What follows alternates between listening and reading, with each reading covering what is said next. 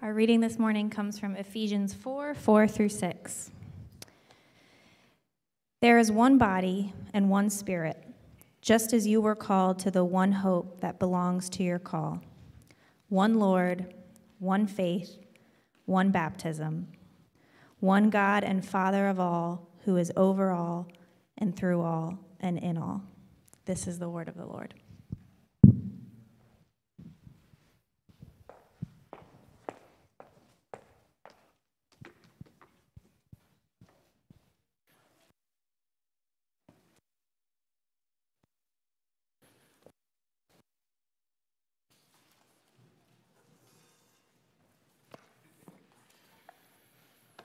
Well, good morning, church.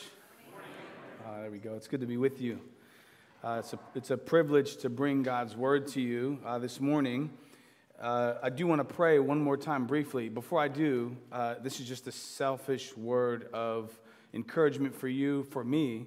Uh, if you feel any inclination to respond to anything I'm saying with an amen or some other sound of affirmation or uh, you know, just agreement. It would be greatly appreciated. It just helps me know that you're with me. All right? exactly. Very good. Well done. Yes. So preacher, like preachers need that. We need, we need to, because if you're just, if you're quiet, we're like, I don't, I don't know how this is going. I'm not too sure. So well, let's, let's pray. Thank you, sister, for reading God's word. Uh, let, let's just pray one more time to settle our hearts and and dive into the text.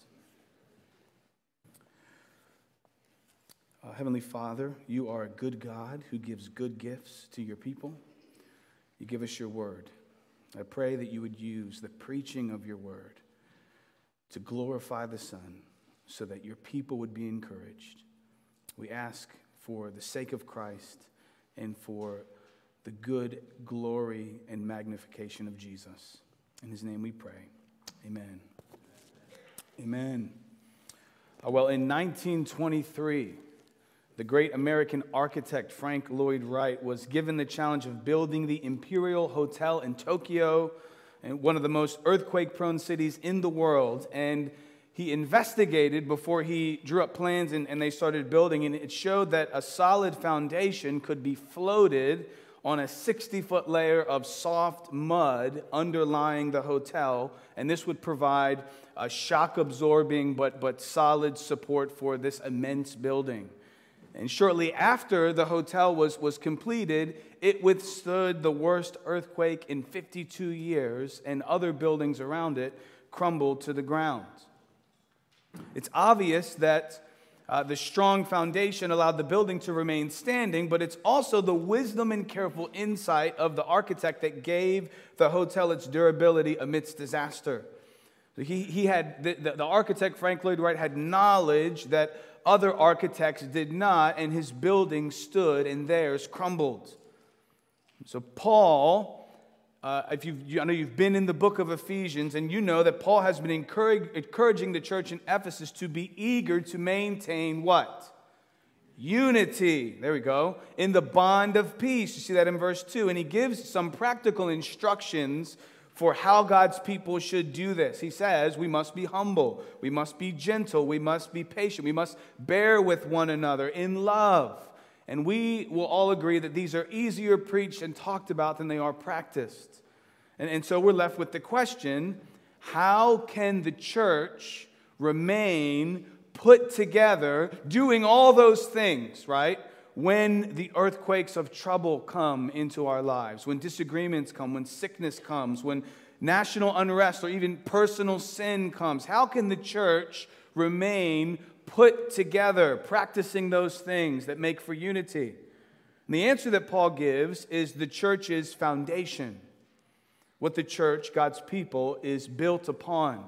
And God, in His wisdom, did not and does not build His church on man's ideas. It's built on the wisdom and truths of His Word. It's a sure foundation.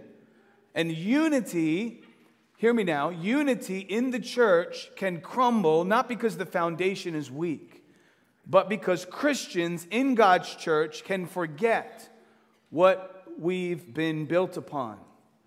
So perhaps for the Ephesians, Paul feels the need to remind them of this because they're in a very diverse Gentile church in the city that is fascinated with magic and the occult, and they face regular temptation to grow distant from one another and apathetic towards Christ and as the one who reigns over all the world and, and in their lives.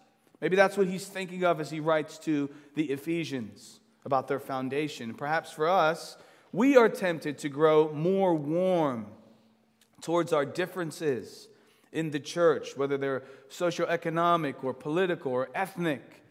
And we're more prone to grow colder towards the truths that unify us as the people of God. Our unity is threatened when we believe that God's church is built on other things, something else other than what He's laid out for us in his word. And so Paul provides seven theological truths about the church's foundation to remind the Ephesians and us of what makes God's church immovable, rock solid. And here they are. Uh, we are one body. We have, you can see them right there in the text. We have one spirit. We have one hope. We have one Lord. We have one faith, one baptism, and we have one God and Father of all. And he does this in two sets of three. Set number one is one body, one spirit, one hope. And set number two is one Lord, one faith, and one baptism. And you also might notice that each part of this foundation is connected to a person of the Trinity. And so that's how we're going to break down uh, the text today and how we're going to uh, walk through it. So, point number one will be one body, one spirit, and one hope. And we'll look at each one of those. And point number two will be one Lord, one faith, one baptism. And we'll look at each one of those and consider the work of the Spirit first, and then the work of Christ, and then uh, God, the Father of all. And then I'll try to offer some uh, helpful application points in closing. So, let's look at verse 4. Verse 4 there is one body. He mentions the body first because it's what he's been talking about, right? He's used this term before in his letter, Ephesians 2 14 through 16. For he himself is our peace who made us both one and has broken down in his flesh the dividing wall of hostility. He goes on and talks about God reconciling us both to God in one body through the cross, thereby killing the hostility. So he's been using this, this term body in his letter to the Ephesians. And it's it's, it, it, it's his primary concern that the church at Ephesus understand that they are one body, many members, many different gifts of one body. And sometimes the church is called the family of God. Sometimes it's called the temple. Sometimes it's called a nation of priests or the bride. Here it's called a body. And it's dependent on its many parts. You know the song toe bone connected to the foot bone, and foot bone and the heel bone, and, and we could go on and on and on. And Paul sees the church in the very same way. He uses something to describe the church that as a whole is made up of different but very codependent parts. Now, I don't know much about what's going on in my body all the time. Maybe I should. But I do know that if you hit me, okay, like let's say in my knee, that it will not only affect my knee, but my foot won't work right, okay? I know that if you take out like, uh, like, like if you take out a kidney, right, the rest of my body will be affected. Okay? I do know that. The body is dependent on its many parts. Another thing about the body is that it's something visible, right? You can see it. So Paul could just say, We are one in spirit, right? And we would all kind of get that. He could use another metaphor that is less visible, but he uses a body. One of the reasons he uses it, not only is it codependent, but you can see it. So Christ was not ashamed to lay his body bare in public for the sins of his people. And one of the things that strengthens unity, church, is this the ch- like this the church gathered, that the body visible, that you can see. Jesus Christ bringing his people together to be dependent on one another and help one another and serve one another visibly so the world can see it. And so Paul thinks, yeah, the body, dependent and visible. That's exactly what the church is like. The church is like a body. It's not only like a body, it's actually a body. So here's what I mean. The church is the present corporate earthly manifestation of the saving work of Christ. The church is not just like a body, it is a body. And the reason I say this is because Paul knew this firsthand. It's how he met the Lord Jesus in Acts chapter 9. And falling to the ground, he heard a voice saying to him, Saul, Saul, why are you persecuting me? And he said, Who are you, Lord? And he said, I am Jesus, whom you are persecuting, but rise and enter the city and you will be told what you are to do. And so, as far as Jesus is concerned, if you persecute the people of Christ, the people he bought with his own blood, his actual body, you persecute him. It's as if we are a living, actual entity, a body. So Jesus says, They're one in me. Consider John 17. Jesus says, He consecrates Himself. I consecrate myself that they also may be sanctified in the truth. And then he says, I do not ask for these only, but also for those who will believe in me through their word, that they may all be one.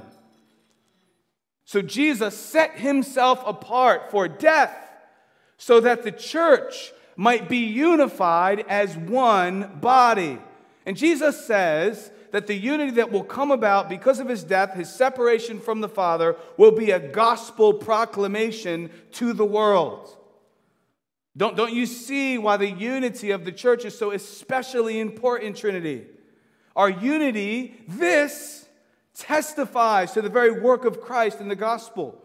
You are forgiving each other and bearing with one another and listening to each other and helping each other bears witness of the gospel to the world.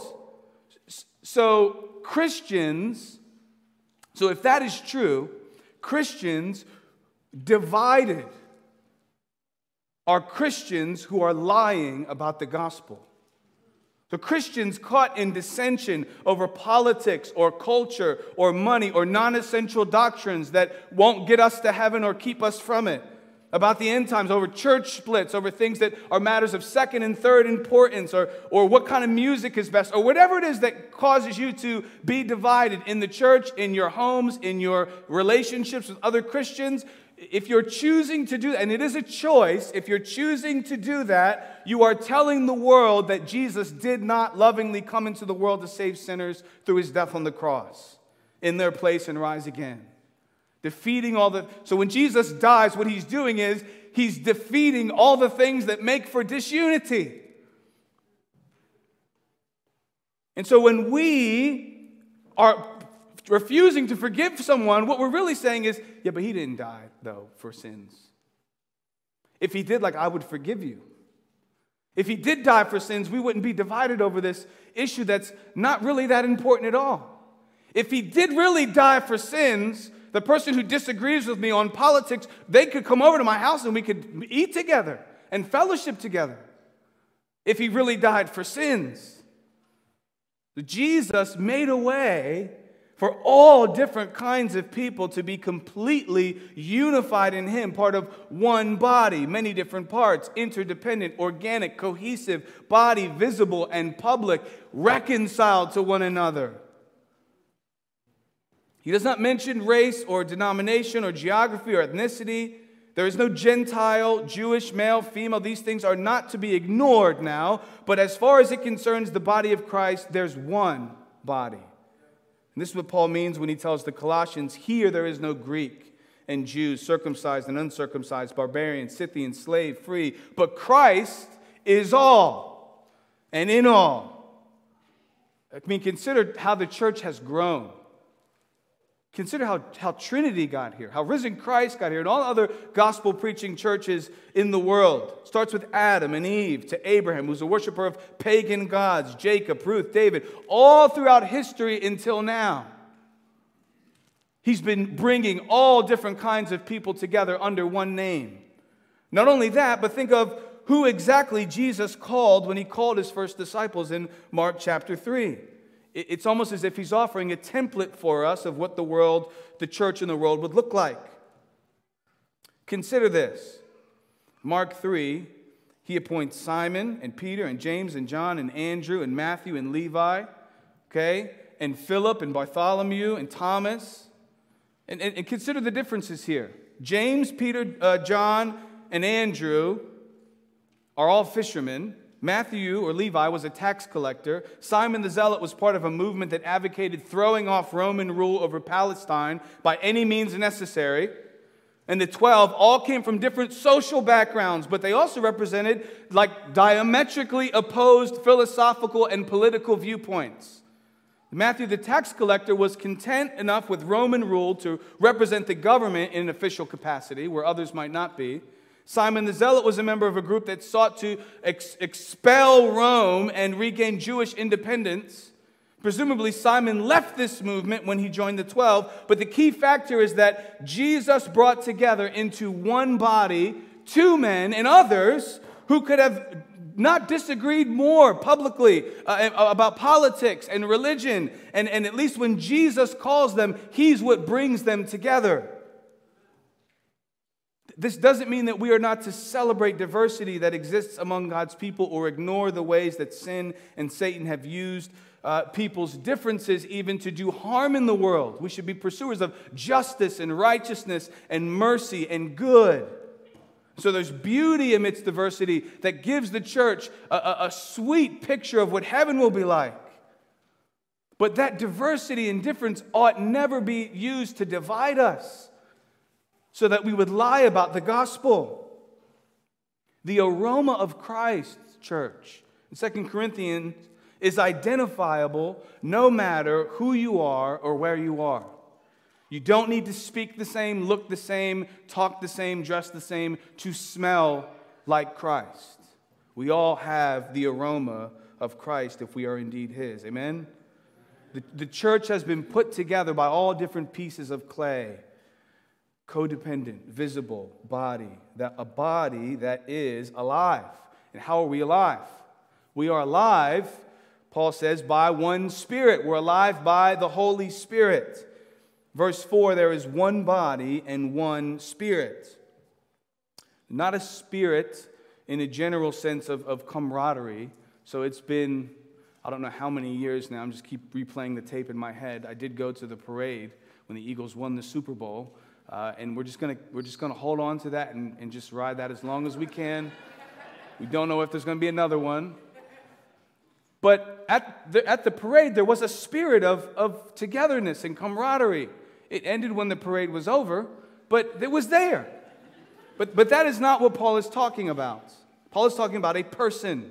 He's talking about the Holy Spirit, the third person of the Godhead. And he's drawing the church's attention to the fact that all the members of God's body have been converted by the same Holy Spirit.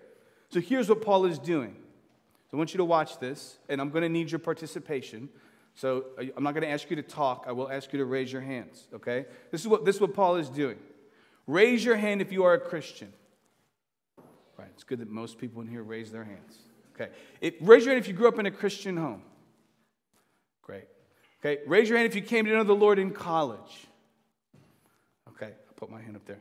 Raise your hand if you came to know the Lord as a younger child. Okay. Raise your hand if you had a friend who shared the gospel with you. If it was your parents. And as you raise your hand, just look around. Okay.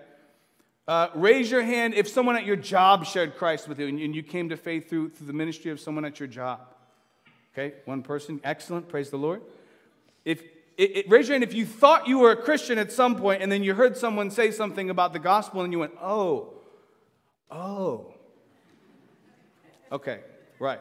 Raise your hand if someone gave you a Bible, you opened it, and you came to faith by reading the scriptures. Okay, yeah. Okay, I saw some little ones too. Okay, now, we all have come to Christ in different ways. Okay, now raise your hand if you at some point realized you were a sinner in violation of God's law. Yeah.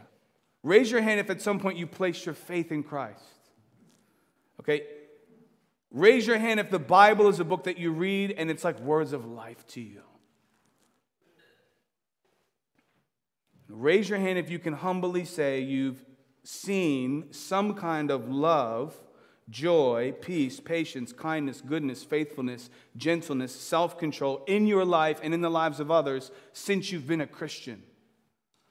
Everybody's hand that's a believer should be up there.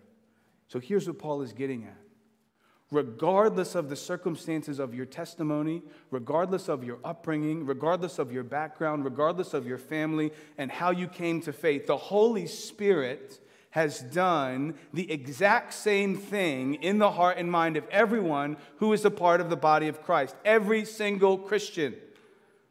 Actual Christian on the planet, every Christian that's gone on to glory has had the same testimony.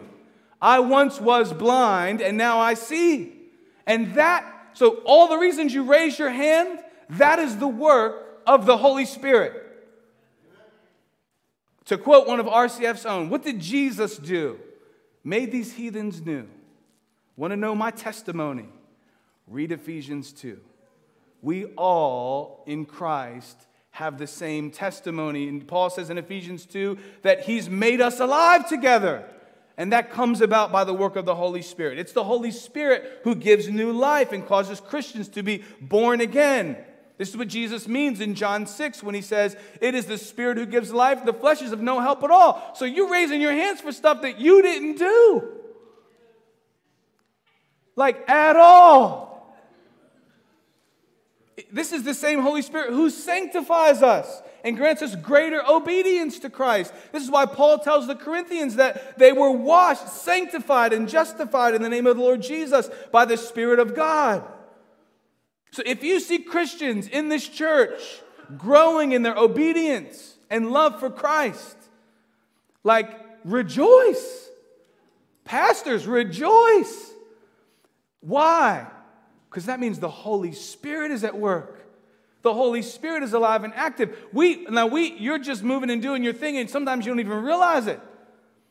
But if that's the case, if you go, man, I noticed such and such, she just like two years ago, she didn't care a lick about the Bible, and she's just been eating it up.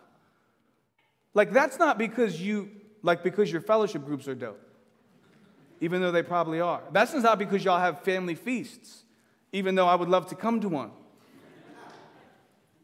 Like I heard somebody say it the other day, you were there, we're just not that good of salesmen, right? That's the Holy Spirit at work in the church. That's the Holy Spirit. It's the Spirit who helps us when we ask, Open my eyes that I might behold wonderful things from your law. And then you love your Bible reading time. That's the Holy Spirit. It's the Holy Spirit who listens when we ask, Lord, I can't see you the way I ought to. I don't desire you the way I, I, I, would want to. It's the Holy Spirit who makes sense of our groanings for us and, and, and interprets what we can't say and articulate to the Father on our behalf. That's the Holy Spirit. That's the Holy Spirit that makes us one that Paul is talking about. And think about how amazing it is that if we are Christians, the doctrine of the indwelling Holy Spirit is at work in you. If you are convicted of your sin, that is the Holy Spirit. If you are drawn to worship God, that is the Holy Spirit. In singing or in prayer, or you pore over His word in thanksgiving, that's all the work of the Spirit. And Paul is saying you are one body, and the Holy Spirit, the third person of the Trinity, is a reality that unifies you. The Spirit is also the one who assures us of our hope. Our hope. Are you with me? All right. It's normal to hope uh, to believe that we will be better than we have been and that the future will be better than the past. Uh, we are wired for hope. The, the trouble with hoping in this world is that our hopes are often manipulated. They're manipulated. So, in her book, Counsel from the Cross, Elyse Fitzpatrick points this out. She says, No matter where we turn in the world, to radio talk shows and daytime television, the internet, and particularly our email inbox, Snake oil salesmen are touting the latest cure for whatever problem or impediment we might face. No matter if our problem is acne, anger, ever increasing debt, impending divorce, shyness, depression, unruly kids, there's someone right around the corner telling us how he will make our life better. There's always some offer of hope, isn't there? The problem is that that offer is always changing. And because it's always changing, it cannot unify anyone. We have to be unified around a hope that is fixed, that doesn't change. What is the hope that we have? Paul reminds us, he reminded the Ephesians earlier in chapter 1 that we were sealed with the promised Holy Spirit who is the guarantee of our inheritance until we acquire possession of it, to the praise of his glory. And so, this is our hope. This is the future hope of glory that, that, that we will be with God in heaven and with Jesus forever when he returns. That is the hope that we have. And that hope is fixed. And the Holy Spirit guarantees it for us. It doesn't change, right? It doesn't, so there, there's, no, there's no one in the scripture that says, ah, you know, it, he might be back. We might get to glory. It, it, it might get better later. Like all of these things are guaranteed. 1 Thessalonians chapter 4. Listen to this. Verse 16 to 18. For the Lord himself will descend from heaven. Well, this is what the hope that we have now. With a cry of command, with the voice of an archangel, with the sound of the trumpet of God. And the dead in Christ will rise first. Then we who are alive, who are left, will be caught up together with him in the clouds to meet the Lord in the air, and so we will always be with the Lord. And then Paul says, Therefore, encourage one another with these words. So, the hope of heaven that Paul talks about in Ephesians 4 and the return of Christ that unifies us, uh, we're to use to encourage each other. So, you should be, as a pattern, using the, the coming glory of Christ to encourage each other. That, that's what unifies you. It's meant to be shared. It's meant to be used to lift someone up when they're having a, a, a day where they can't see the forest of the trees, right? It's, it's, it's meant to be used to lift someone up when they're depressed and they, they don't think their life's going to get any better. We're to use the hope that we have as a weapon against sin and doubt and discouragement. Our hope is sure and certain, it's not unknown. Our hope is Christ, regardless of what you believe about the circumstances surrounding his return. It is certain Christ shall come with shouts of acclamation and take me home, and joy will fill my heart. And then I'll bow in humble adoration and there proclaim what? My God, how great thou art. The hope of Christ is our hope. Christians, the body of Christ, are filled with people who are looking to the future, and in the future they see one man, Christ Jesus. And we will be with him. The hope that Paul is talking about here is the hope that all Christians can agree on the return of Christ, the resurrection, and the last ju- excuse me, judgment. Joy in fellowship with Christ forever. That is our future hope, and it's that hope that unifies us. Listen to James Boice before we move on to our next larger point. He says, If we look forward to those things, if we anticipate the day when we will stand shoulder to shoulder with people from other denominations, nations, races, and experiences, and if in that day all the things that divide us now will fade away, then that should certainly influence the way in which we think about those divisions today. If we know we'll be together then, we ought to make every effort to make it look like heaven here. Amen? Paul moves on and says that we have one Lord, one faith, and one baptism. One Lord. So, just as all the unities in verse 4 are positioned around the Holy Spirit, the unities of verse 5, one faith and one baptism, are situated around the Lord Jesus Christ. There is one Lord. I remember talking with someone a while ago about, and he was asking me, What do you believe about Jesus? And in all that I was sharing with him about what I believed about Jesus, I shared that Jesus would come back to judge the world and pour out wrath on all who would reject him. And their response was, Yeah, well, that's, that's the Jesus that you believe in. Like, that's not the Jesus that I believe in. He's not like that. He's not going to do that.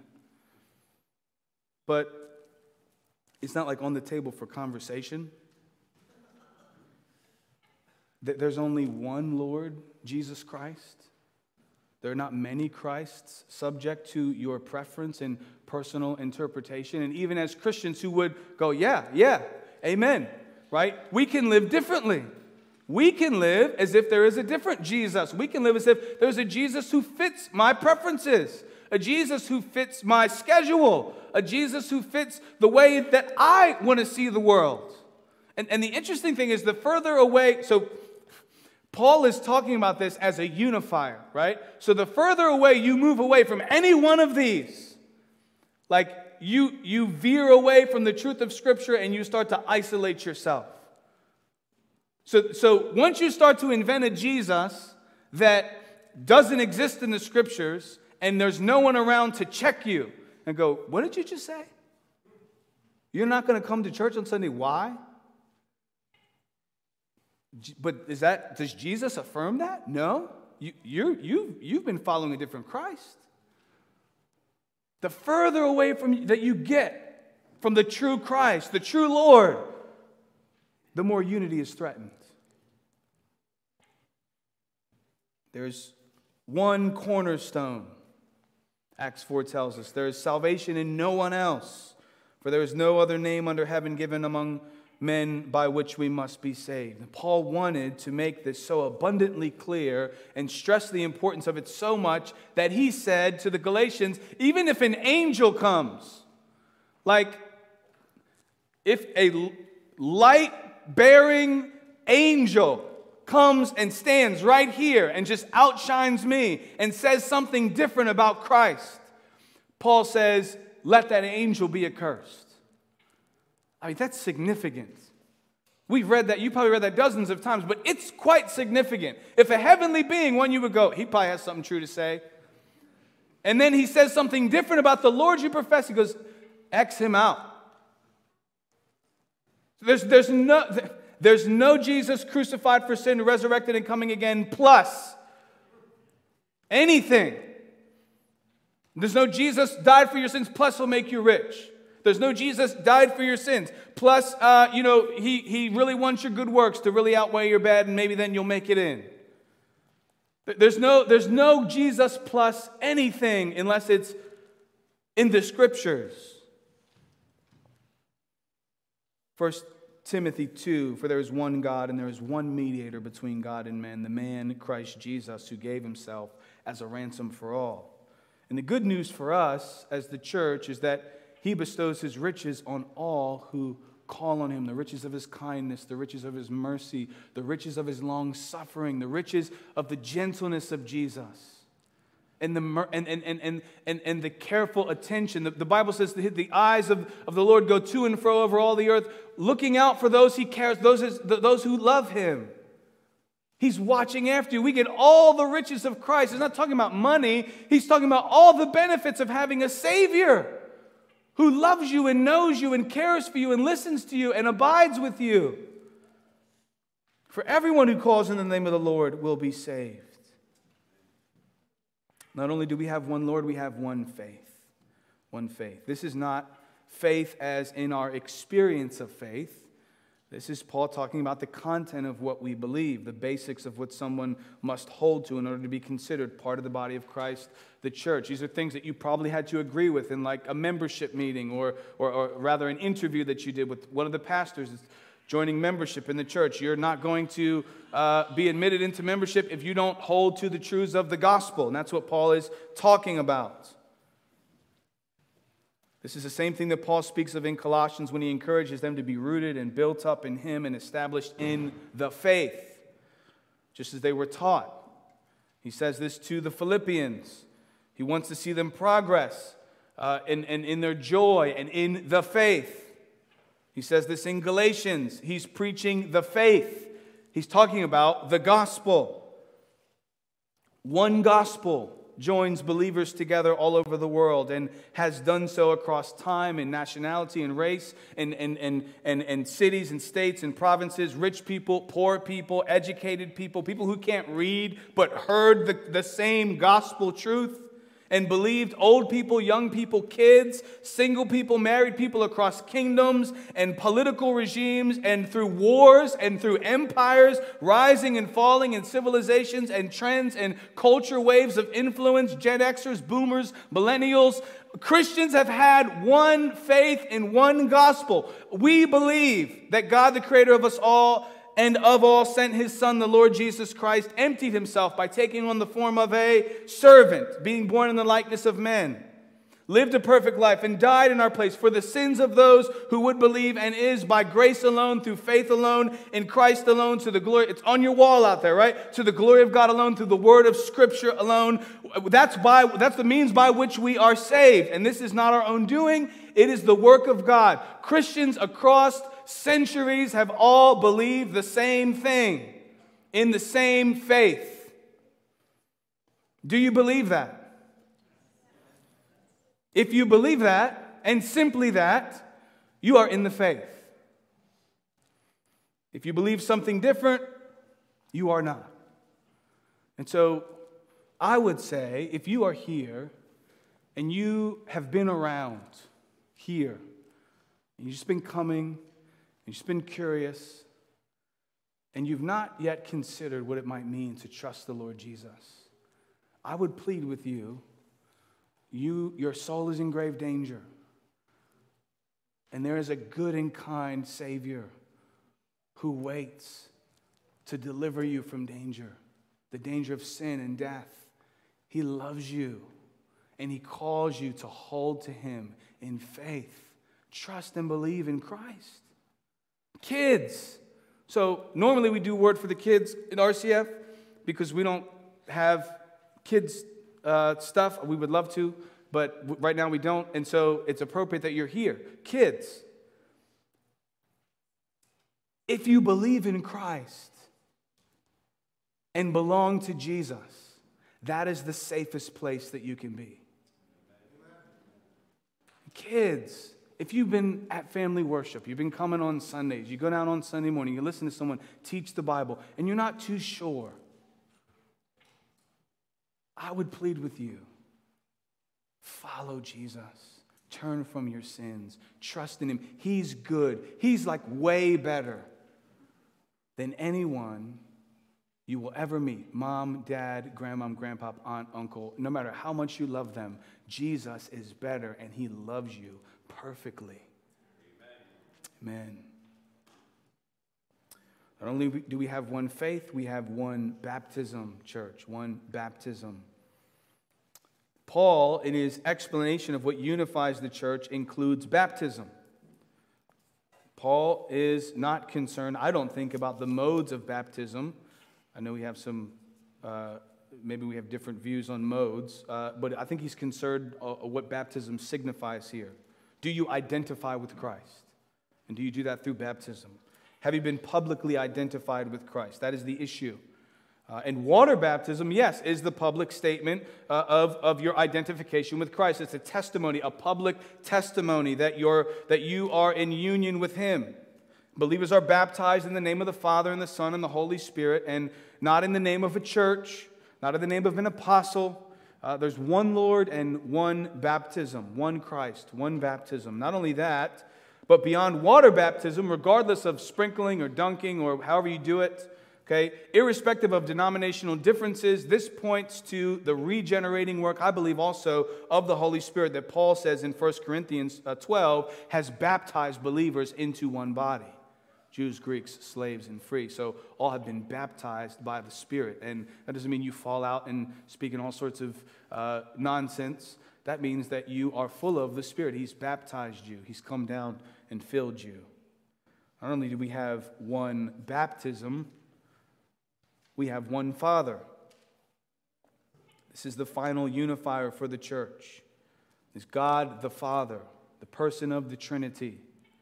Ephesians 4 6, one God and Father of all, who is over all and through all and in all. The church, the body, is animated and visible and unified by the Spirit through the work of the Son, Jesus Christ. And why does the Spirit unite the church? Why did Christ come to die? All of it flows from the one God who is over all and through all and in all. And the all here refers to believers. God is the Father to all believers, those who are in the faith. Consider Jesus' words. In John 17, you've been chosen and given to Christ by his Father, and he says, I have manifested your name, he's talking to the Father, to the people whom you gave me out of the world. Yours they were, and you gave them to me, and they have kept your word. The church has been given to Christ by the Father, who is over all and in all. If you are in Christ, it's because God the Father plucked you out of the world and set you apart so that you would belong to Jesus. Paul is reminding the Ephesians here and us that we have all been called by the same Heavenly Father, given to you, plucking you out, electing you, and giving you to Jesus. And the triune God is everywhere, He's in His church. Christians can go to other places, having never been there before. Walk into a gospel believing church full of people who are in the faith and get along as if they're family because they have one Father. I, I have a friend who,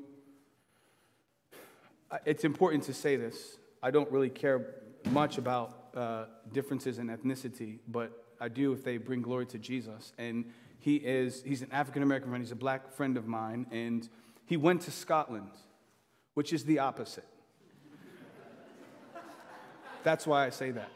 So he goes to Scotland and he's, I'm gonna look for a church right? And he finds a church.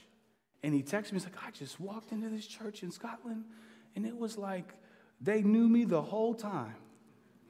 And I look so different from everybody else, sound different, walk different, talk different, have different like mannerisms.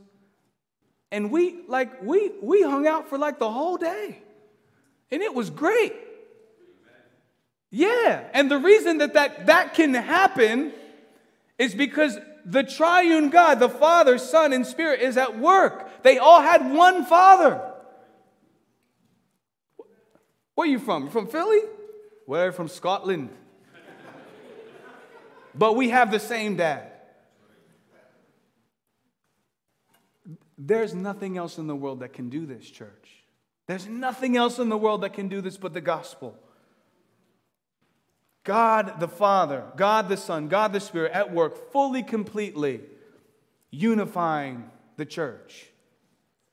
Before we get to application, let me just give you some words by John Stott. This is just beautiful. He says, There can only be one Christian family, only one faith, hope, and baptism, and only one Christian body because there is only one God Father, Son, and Holy Spirit.